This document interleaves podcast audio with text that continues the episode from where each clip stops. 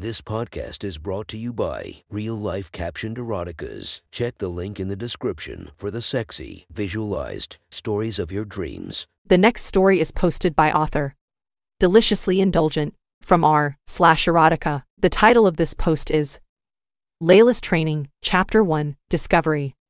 Sit back and enjoy the story. There was no greater blessing this time of year than a short shift. With Christmas just a couple weeks away, every shop in town was filled with customers from open to close, leaving empty shelves and huge messes in their wake. An ache had settled into Cayman's back from stooping to pick up discarded shopping items. The bottom of his jeans was ruined with soapy water from all the mopping. And if he never had to hear wonderful Christmas time ever again in his life, it would be too soon. Still, he was on the way home, now, and with tomorrow being his day off, he could go home for a well deserved nap and probably sleep through most of the next day. There was nowhere he had to go, and nothing needed cleaning. The only thing that would keep him from sleeping would be his roommates. This was the time of year where their time together was limited. Everyone in the house had jobs to go to.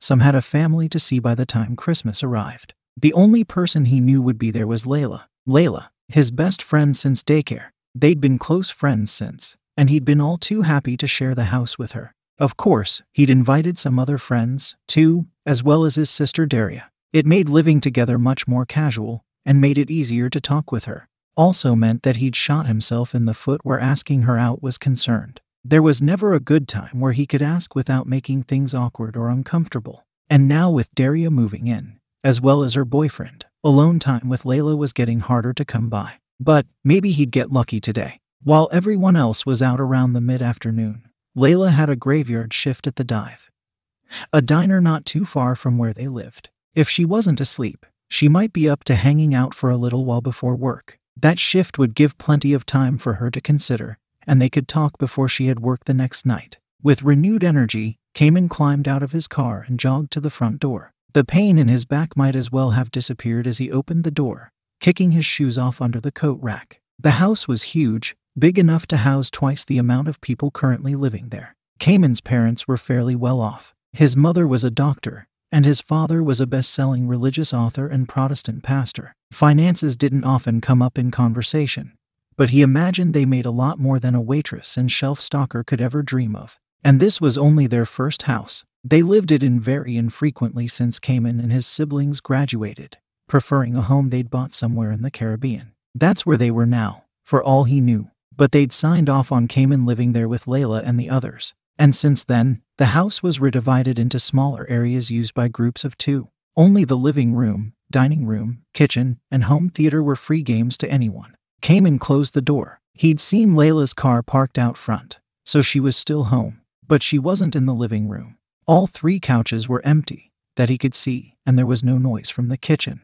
She was probably upstairs. Then, their bedrooms were on the third floor, far from earshot. Cayman decided to take his chances. If she was napping, he could just find something else to do, probably take one himself. A climb of the stairs later, and he was upstairs. The third floor had a smaller sitting room, which connected its two bedrooms and bathroom. Normally, Cayman would just head to his room on the right, and for a moment, he considered doing just that. Maybe it would be best to just leave things alone for another day. Come back to things after the holidays. But what if she meets someone else before then? He thought, I can't just keep waiting. I need to do this. With a not so confident stride, he was headed for her bedroom door. It wasn't open, but Cayman had made it this far. He knocked. There was no reply from inside. Layla?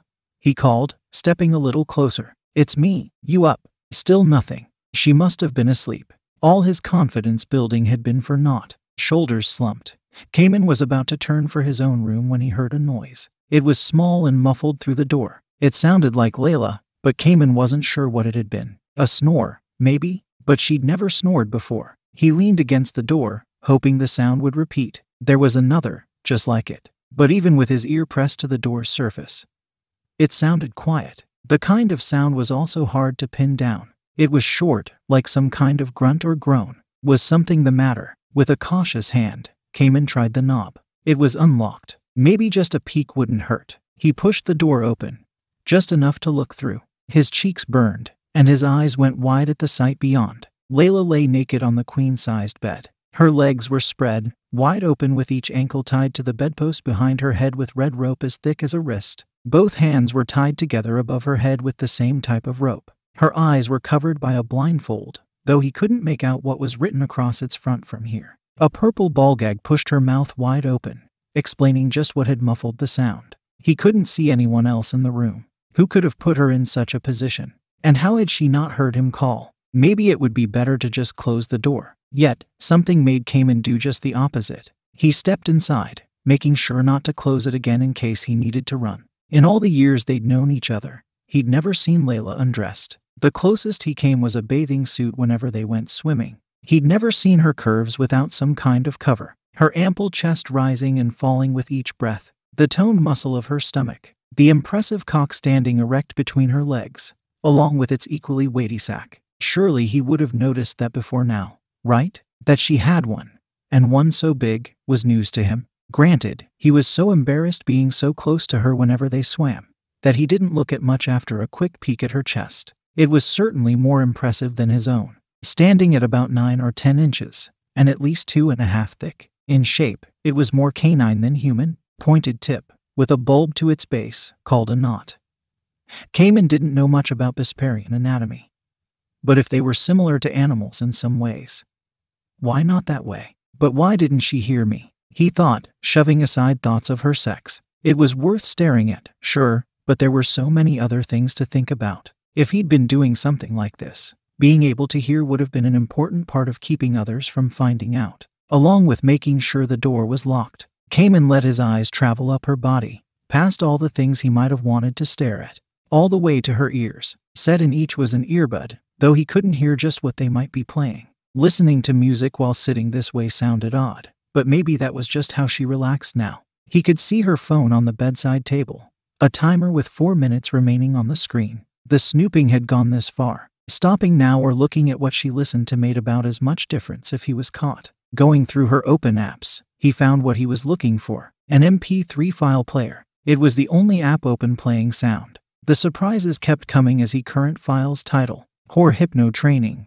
Part 1. This had turned into quite the learning experience, though not the one Cayman necessarily hoped for. He could feel a tent form in his jeans, one he made desperate efforts to ignore. Hypnosis. Who'd have thought his best friend was into that? Then again, what else could he have expected? A better question remained. What was he supposed to do now? Just leave again. That felt like the right thing to do. Pretend he'd never seen any of this and just walk away. Stuck with the knowledge of his best friend and Crush's turn ons, but was unable to do anything with said information. But at the same time, Cayman looked down at Layla. He could read the blindfold, now, being this close. SLUT written in bright pink across the blindfold's white fabric. That bulge in his pants was becoming harder to ignore. But what could he do? The alarm for Layla's timer cut him off. For the first time, she stirred. Her hands slipped from the bindings, and she removed the blindfold. Cayman was frozen in place, able to only lock shocked eyes with her as she looked up at him. See, Cayman, dude, what are you? I'm sorry, he shouted, dropping her phone. I, I, I was just coming up to see what you were doing. I just got home, and Layla reached for the blankets beneath her, legs slipping from their restraints as well. Her body was covered in an instant, as her eyes remained on him. Get out, she shouted, pointing for the door. Now, quick. I'm so sorry, Layla. I promise I won't come in again. I said get out. She didn't sound angry, which caught Cayman off guard. No, she seemed to be begging, as if fearful of something. Being not as athletic as she was, Nowhere as tall, what could have been so scary? It clicked as he saw her moving closer. Layla's eyes weren't on his face, but well below the waist. She was eyeing his cock. The hypnosis. Cayman, please. There's only so much I can hold out. Nodding quickly, Cayman made a panicked break for the door. Whatever was going on, they could talk things out later. Not that running did him much good. Layla pounced on him from behind, tackling Cayman to the ground. She had him pinned in an instant, one arm behind his back. Cayman, I am sorry. I'm trying, but I just can't control myself. He was flipped over, Layla's hand pressed tight to his chest. Cayman grabbed for her wrist, trying to push it off one way or another. But a high school champion wrestler would be stronger than her wiry, unathletic friend any day. She smacked both hands from her wrist, grabbing a fistful of his long black hair. The blue eyes he'd long admired, which were often filled with such joy and warmth, now filled Cayman with fear. They seemed to burn into him, accusatory and livid. Layla had straddled him, her ears pressed back against her head. He half expected her to snarl as she brought her face closer, his eyes shut for fear of what might happen, and her lips pressed firmly to his. He could feel all the air leap from his body. She'd kissed him. She'd kissed him, held in place by his hair. There was nothing for Cayman to do but take it. He would have done so gladly, in another circumstance. That sizable cock lay pressed to his chest, precum presumably leaking from the tip as she rubbed it into his stomach. His own, still hard as it was, had its head sandwiched between the plump cheeks of her ass. He thought to protest, raise some kind of objection about what was happening. But that kiss.